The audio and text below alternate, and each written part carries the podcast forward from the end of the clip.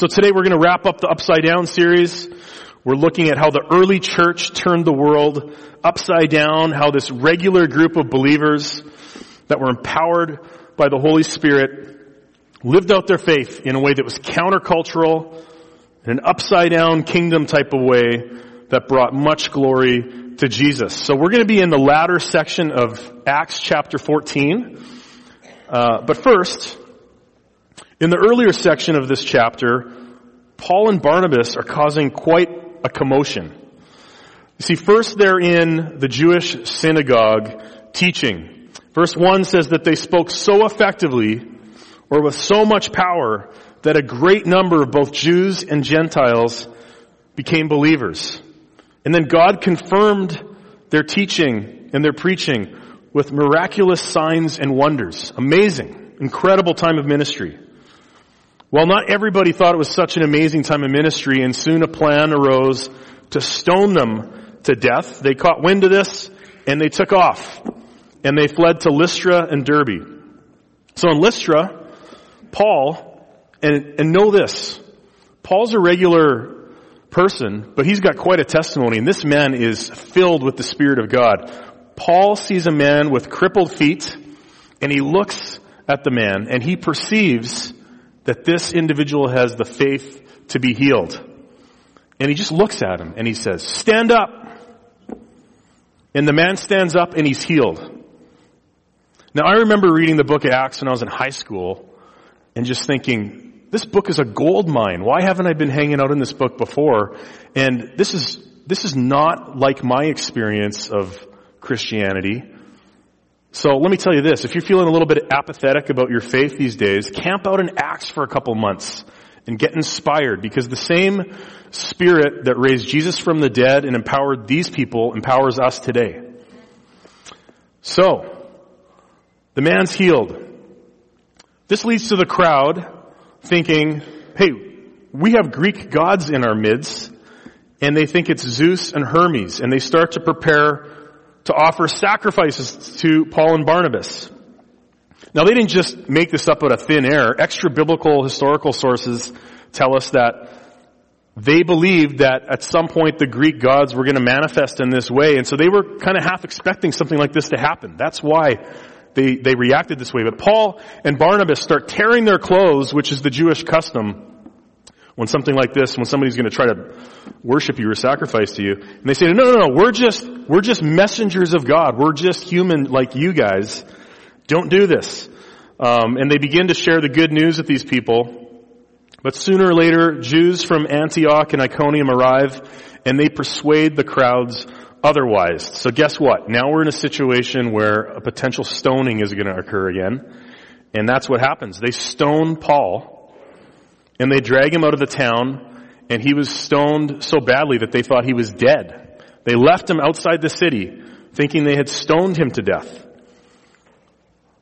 But as the believers gather around Paul, Paul gets up and he walks back into town with his friends. Incredible. Incredible. Um, just think about that. I mean, Paul is, he's not doing this for himself. You can tell, right? The guy was almost stoned and then he was stoned and he's still doing this gospel ministry. He's not doing this for his own reputation, for his own benefit. He loves Jesus. He is spirit filled. So they go back into the city and the next day, Paul and Barnabas leave for Derbe. And they preach the gospel there and many disciples are made. That brings us to the text that we're going to look at, today, which is found in Acts 14, 21 through 28. So please stand. We're going to read this uh, passage right now. If you have a church Bible, it's on page 919. This is Acts 14, 21 through 28. After preaching the good news in Derbe and making many disciples, Paul and Barnabas returned to Lystra, Iconium and Antioch of Pisidia where they strengthened the believers. They encouraged them to continue in the faith, reminding them that we must suffer many hardships to enter the kingdom of God. Paul and Barnabas also appointed elders in every church. With prayer and fasting, they turned the elders over to the care of the Lord in whom they had put their trust. Then they traveled back through Pisidia to Pamphylia. They preached the word in Perga and then went down to Attalia. Finally, they returned by ship to Antioch of Syria where their journey had begun. The believers there had entrusted them to the grace of God to do the work they had now completed. Upon arriving in Antioch, they called the whole church, or they called the church together and reported everything God had done through them and how he had opened the door of faith to the Gentiles too. And they stayed there with the believers for a long time. Please take a seat this morning. So we have a lot to learn from the ministry of Paul and Barnabas as they retrace their missions, trip steps, teaching and encouraging the believers, all the while giving Jesus all the glory for everything that's happening.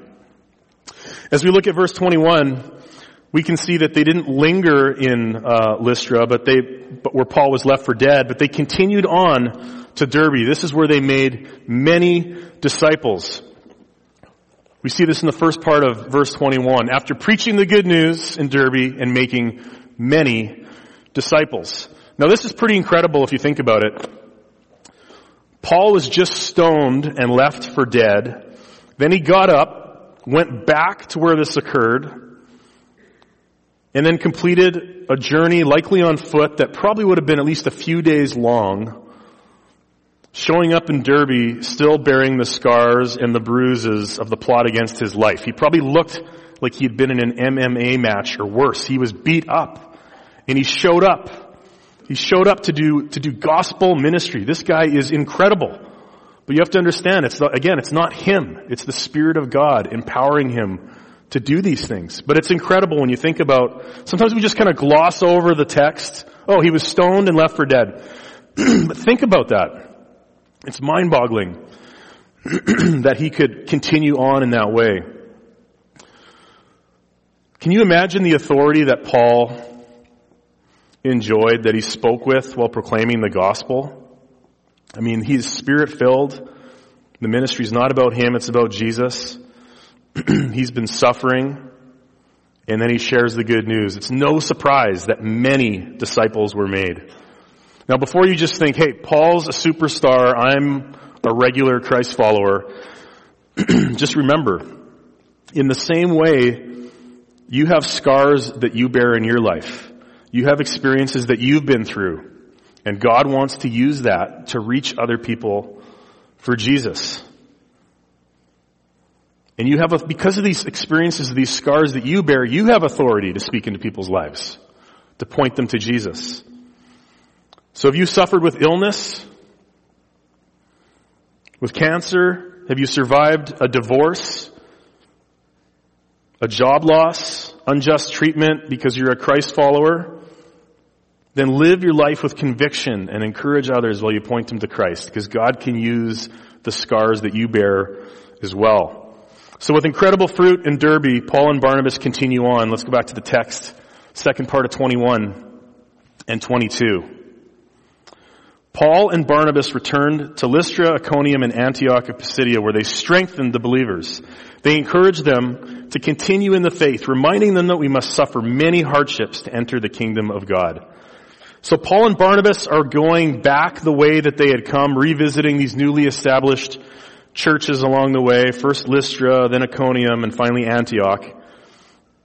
And in each congregation they go to, excuse me, in each congregation that they visit, they're strengthening, encouraging, and establishing leadership. And you know what? We still do this today. I'm excited to be part of a church that does this kind of thing today. In our family of churches, we have churches being planted. One of them is not too far away. It's in Peoria in Arizona, just outside of Phoenix. And um, Pastor Annette and Jay Wiebe had the privilege of going there to do some of this type of strengthening and encouraging work with that church. I've got a couple pictures here. This is a few weeks ago. There's Jay giving an encouraging word to Axiom Church. That's Pastor Gavin on the right. So here they are. They're launching their new uh, building. The church has already been uh, going on for quite some time, but they have a building of their own now. But here's the incredible thing about this. Here you got Jay sharing a word of encouragement with them, but this isn't the first time Jay was there. Jay was on the board of Home Mission part of a team of people that identified Gavin, believed in him, equipped him, and got the work going there and had been there with him along the way. And now Jane and Annette get to go there at this stage in the church's development and encourage them, strengthen them, and be a blessing. So that's really exciting. This is the kind of thing that our family of churches still does today. Follow up discipleship care.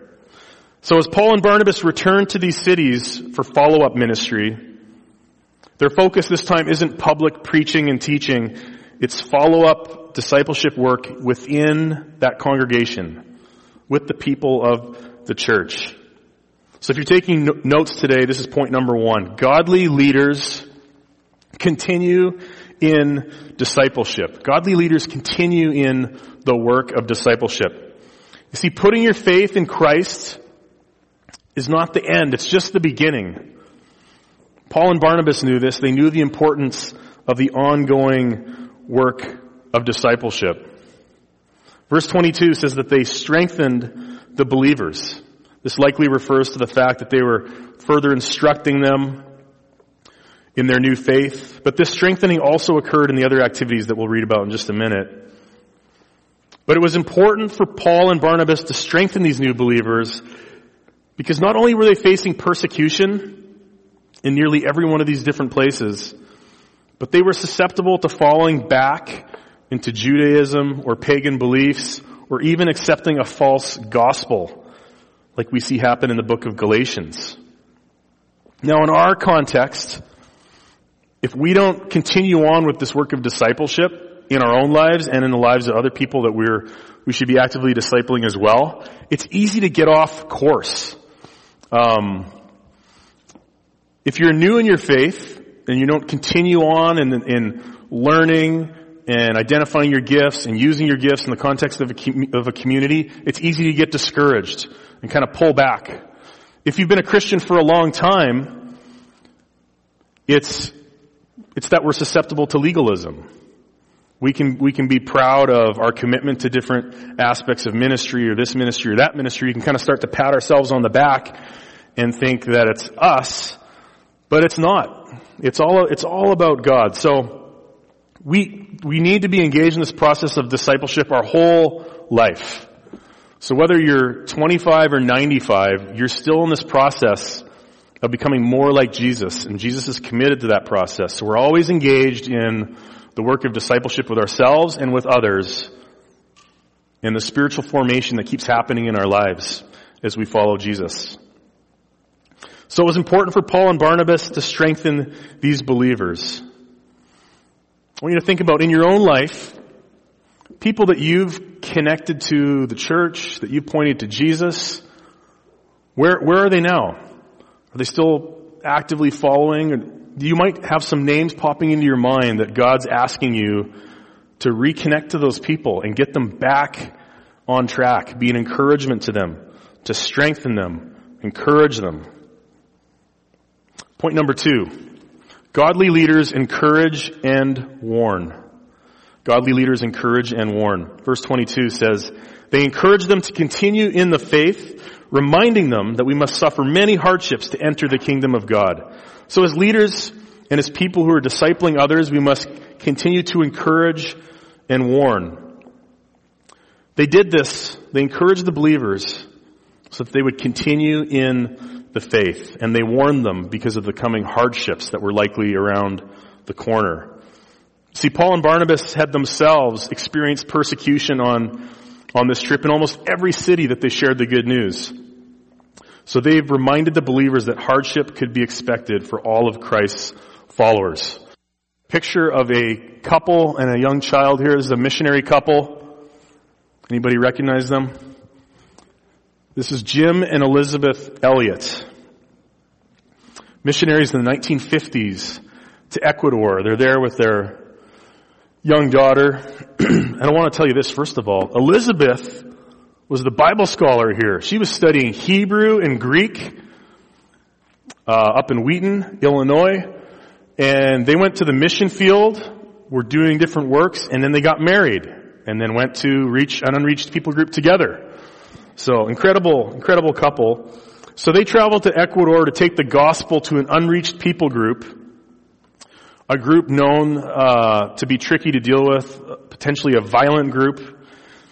and after just three years of marriage, when their daughter was just 10 months old, something kind of unimaginable happened. Jim and four other missionaries, four of his colleagues, are killed, are murdered by the people that they're trying to reach with the good news. As you think about that, so Jim's gone, his colleagues are gone, we've got Elisabeth, their 10 month old daughter. You're probably thinking right now, okay, this is a reasonable course of action, here's another reasonable course. Kind of, how would we handle this now? And I don't, and I'm not trying to be judgmental on on other situations because of course great tragedies happen on the mission field and it's hard. But here's what happened. Elisabeth stayed and she went on to spend two more years serving as a missionary to the same people that killed her husband. In fact, she knew that they needed the gospel so bad. She was able to reach them for Christ. She was able to dispel their fears about why the missionaries were there and replace that with the truth of the good news. And they accepted the gospel. It's incredible. She continued in the, in the face of incredible loss and hardship.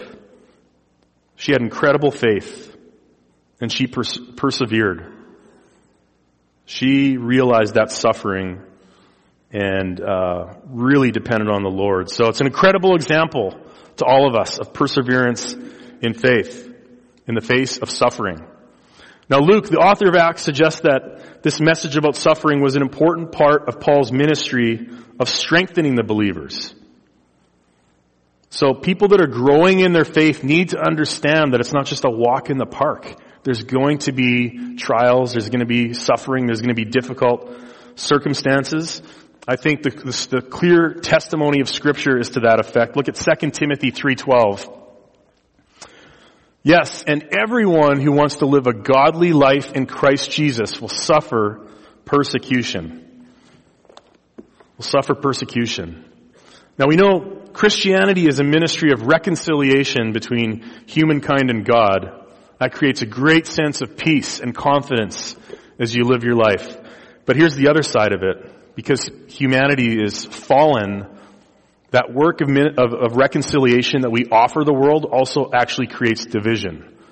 Because not everybody is open to this message or wants to receive it. Families are split. Um, there's conflict that happens because of the gospel message. So that's the kind of suffering that can happen.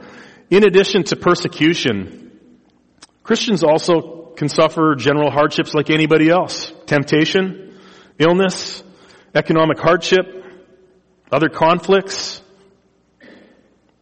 So suffering is real and we all know that. But here's a touchy point. Sometimes, as we're walking in obedience to Christ, we head straight into a situation of persecution or suffering or opposition. And we do that because we're walking in obedience. But we can also choose to avoid suffering simply, simply by not walking in obedience. So that's, that's the tricky thing to kind of discern. Um, or other times you can suffer because of your own foolishness or lack of ability to engage people properly with the gospel. But these are the things that we have to realize that suffering can happen when you're walking in flat out obedience to Jesus. But we can also avoid suffering, have a pretty comfortable life by just kind of backing off a little bit. So we need to process that and reflect on that. Something to give serious reflection if we're serious about our walk with Jesus. So are we, are we avoiding hardship? Are we trading obedience for comfort? Something we all need to reflect on. Now hardships also come when we care about people and we try to point them to Jesus. The apostle Paul could have avoided a lot of hardship in his life had he not cared about people, if he didn't concern himself with the waywardness, the weaknesses, and the sins of other people, he could have saved himself a lot of hardship and suffering. But he did care. He cared immensely. Because he cared about others in their relationship to Christ, Paul experienced troubles, hardships, distresses, sleepless nights, beatings, hunger, among other things. So being a Christ follower is not about convenience. We must persevere. Uh, question for you guys. Anybody watch the Olympics this year? You guys Winter Olympics people or Summer Olympics? I love the Winter Olympics. Summer, okay, fair enough. Uh, doesn't that look fun? Uh, the snow's great. So Winter Olympics was on. I loved it. It's a great time. Uh, in our family, we watched quite a bit of Olympic coverage. Now here's the deal. Eight years ago, if you had told me that I would have watched nearly every minute of figure skating, I would have thought you were nuts. But I have three awesome little girls and, and my wife and I love to watch figure skating with them and they like to kind of act it out in the living room on the, on the carpet in front of the fireplace. So we watched a lot of figure skating. And I'm going to show you an Olympic clip, but it's not figure skating, don't worry. Uh, a few years ago, I had an opportunity to go cross-country skiing on the Olympic course in Alberta, where the 1988 Olympics were, and I nearly uh, didn't make it. I was so sore afterwards. Cross country skiing is not for the faint of heart. You think you're just kind of gliding along. There's ups and downs and curves, and it's it's a lot of hard work. So check out this clip. This is Jessie Diggins from Minnesota winning the gold, and then I'll have a couple comments. So close for the U.S. on so many occasions. Now moving up on the inside. Into second place. They're all completely gassed. They've given it everything on the Glavo bucket. And Stina Nilsson leading Jessie Diggins into the final turn. Can Diggins answer? As the roars ran around the cross-country stadium in Pyeongchang, Sweden, the U.S. and Norway coming to the line. Here comes Diggins. On Here the comes outside, Diggins. Diggins making the play around Sweden. Yes. Jessie Diggins Yes. to the line. Yes. And it is Yes. Jessie Diggins Goal. delivering a landmark moment that will be etched in U.S. Olympic history. The first ever cross-country gold So I don't know who deserves the gold medal, the announcer or Jessie Diggins, but that was an incredible, I mean, you don't even have to like cross country skiing. That was incredible. That's why I love the Olympics. You can get into sports that you could, you could really care less about most of the time. But I'll tell you what, she is, she is a serious athlete. I guess, I guess she wears glitter on her cheeks, so if I saw her at the starting line, I'd look over and, what would you think? Like, she's just kind of goofy or, but she, no, she's there to win. Um, she really owned that race. That was incredible. That was a relay. So she took over, came from behind, went up the hills, came around, and then just an incredible finish. But here's what I think about when I look at that. I think about leadership and I think about discipleship and I think about what it takes to persevere, to keep going all the way in the face of hardship and suffering. If you don't think it's hard to go cross country skiing, give it a try. You will be suffering before you get to the, the finish line. But she did it. It's a great picture of what it takes to be a committed leader and a committed disciple of Jesus. So we're encouraged and strengthened in our walk with Christ. And we're gonna suffer. We're gonna have setbacks, but we can persevere because God is with us. Now here's the other thing they did. They encouraged and they warned, but they also established leadership in the local churches, in every church. Look at verse 23. Paul and Barnabas also appointed elders in every church. With prayer and fasting, they turned the elders over to the care of the Lord in whom they had put their trust. So Paul never, ever left a congregation with a lack of clarity as to what the leadership situation was there at that church. He cared immensely about the church of Jesus and the leadership that was required for it. So in these instances, in these churches that we're talking about in Acts 14, Paul and Barnabas appoint the elders. They appoint the leaders. we see the same thing in the book of Titus, where Paul instructs Titus to appoint elders on Crete. But in a different situation, in Ephesus, he says to Timothy in Ephesus, let the church select their leaders. So why the difference? I think as you look at the, the New Testament witness on this, what you see is that in new areas, leaders are appointed. In new works, leaders are appointed. In established ministry areas, leaders are also affirmed by the local church.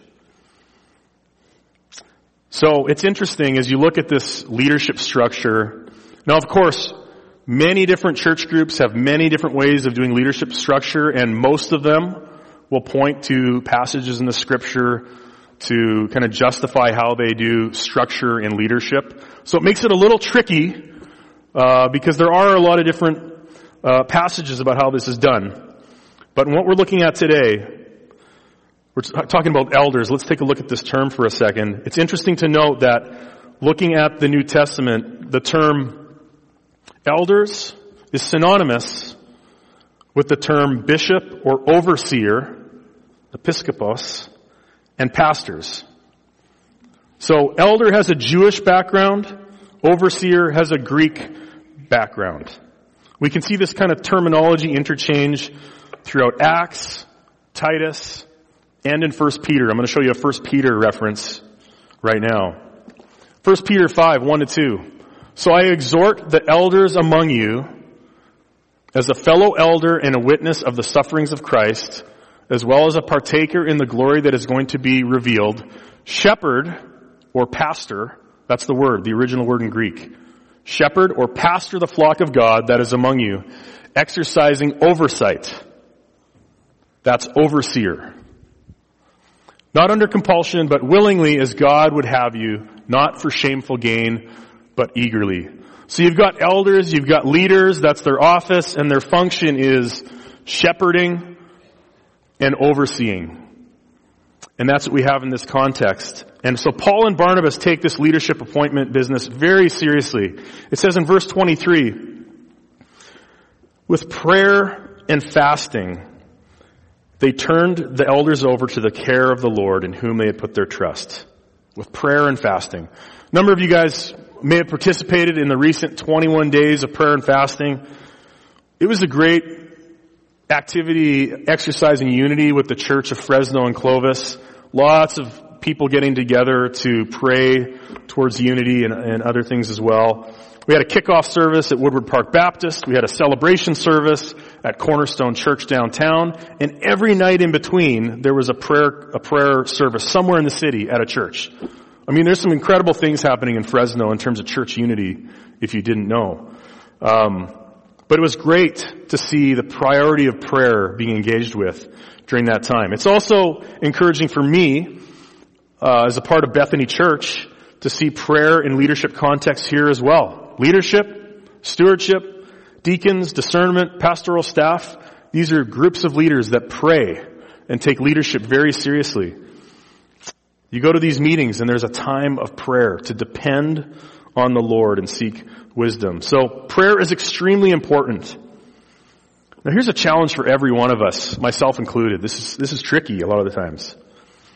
When we're thinking about leadership and how it's exercised in the church or elsewhere, anywhere really, your work, the workplace, politics, government, wherever, but in, the, in our context here, the church, here's a question for you. Go ahead and put that up, Johnny. Prayed on or prayed for? How do you deal with leadership? Prayed on or prayed for? I think it's just kind of innate. If we're just honest with ourselves, it's easy to just be critical, right? Critical of leaders in any context. But, if we're going to follow the example of these leaders in the New Testament, we need to be, we need to be prayed up people. We all need prayer, and leaders really need our prayer. So we don't pray on leaders, we pray for leaders. I got this from a workshop I went to. This isn't my thing. I went to a workshop on prayer um, with respect to leadership, and it was called Prayed On or Pray For, and we were challenged to pray for people in leadership. They really need it, and it's essential for good leadership. Now, of course, it's easier to be critical of leaders than it is to pray, but it's much harder and it's much better and it's essential to pray for those that lead. One more note about leadership in the New Testament. When you look at leadership in the New Testament, the plural is always used in connection with the appointment of leaders. So while it's true that one person typically emerges as a key leader in a group or on a team, sometimes that's called being the first among equals, so you're all equal on this team, but there's somebody who's especially gifted to do this task of leading. Um, but here's the thing, biblical leadership operates in the context of a team. In the context of a team. Look at this quote from theologian Alexander Strauch. This is from his work entitled Biblical Eldership. Page 85 if you want to check it out sometime. Jesus Christ lived and taught the principles of love, humility, oneness, prayer, trust, forgiveness, and servanthood. After his ascension into heaven, the twelve apostles put these principles into practice by working together humbly and lovingly as a leadership team. Thus they became the first model of collective servant leadership. So that's what leadership is about. It's done within the context of a team and it's done with humility to be servant leaders following and emulating Jesus. So these are the kind of leaders that Paul and Barnabas are appointing to work together and to follow Jesus' example. They appoint leaders in the churches and they continue to retrace their steps, finally arriving back in Antioch. Look at verse 26. They returned by ship to Antioch of Syria where their journey had begun. The believers there had entrusted them to the grace of God to do the work they had now completed. So they're back where they started their journey. And I love this. Think about this for a second. They're back where they started their journey. But notice what it says. This is where they started their work before they went on the journey. It says that the believers there at the beginning place, they entrusted them to the grace of God to do the work that they had now completed. so all the incredible things we read about at the beginning, that I kind of summarized at the beginning of chapter 14, people coming to Christ, the miracles, the healing, Paul surviving a stoning, um, just continuing on and pressing on in the face of persecution. They were able to do that because these other believers had, at the beginning, had entrusted them to the grace of God to do the work that they were called to do. So leaders really need, and anybody serving in ministry really needs God's grace and needs prayer. This leads to the final point this morning. Godly leaders depend on God's grace to do kingdom work. Everything Paul and Barnabas did was because of God's grace, and they were depending on God's grace. When someone responded to the gospel, it was because of God's grace. When Paul said, stand up and get on your feet, God's grace and power at work. When Paul survived the stoning, it was by the grace of God. When he strengthened and appointed leaders, it was through the empowering grace of God at work. So it's no wonder that Paul and Barnabas decided to stay with these people for a long time. That's what it says in the last verse of this passage today. Because these were believers and friends who had entrusted them and prayed for them, entrusted them to the grace of God to complete their work. As we conclude today, it's important to know that as leaders, we need to be servant leaders, empowered to encourage, strengthen others, all the while being empowered by God's grace. Part of what it means to depend on God's grace is to actually know and love Jesus. Not just the idea of being committed to Jesus. To actually know and love Jesus. Not just the idea of being committed to Him. So you might just be here today exploring this whole Christian faith thing, what it would look like to follow Jesus. I'm, i want to challenge you today, consider actually knowing and loving and following Jesus. He laid His life down for you and loves you. And for the rest of us who maybe have been following Jesus for a long time, maybe we've slowly kind of become more enthralled with this idea of being committed to Jesus, but not actually knowing and loving Him. Sometimes our hearts can just kind of callous over time. We might be impressed that we're, you know, we're doing our R&R journal every day and we're serving in ministry. It might even be a ministry that maybe you're in charge of or you're on a team and it feels good and you're committed to that. But don't forget, that's a ministry that God's given you. It's all about Jesus. So we need to be more committed to knowing and loving Jesus than being committed to the idea of following Him. As we close in prayer today, if you would like to talk with someone about what it looks like to follow Jesus in a personal way, I'd love to chat with you, prayer team, other people that may have came with you today would, could chat with you as well. Let's close in prayer. Father, we thank you for your great, amazing, empowering, grace that is at work in our lives through Jesus and his sacrifice for our sins that paid for all of our sins. Father, as we lead, as we serve in ministry, as we work together in teams, empower us by your grace to be encouragers, to be strengtheners, and to be established leaders for the sake of the gospel. We pray that you would truly lead Bethany and we confess that you are truly the leader of our church. We pray these things in Jesus' name. Amen.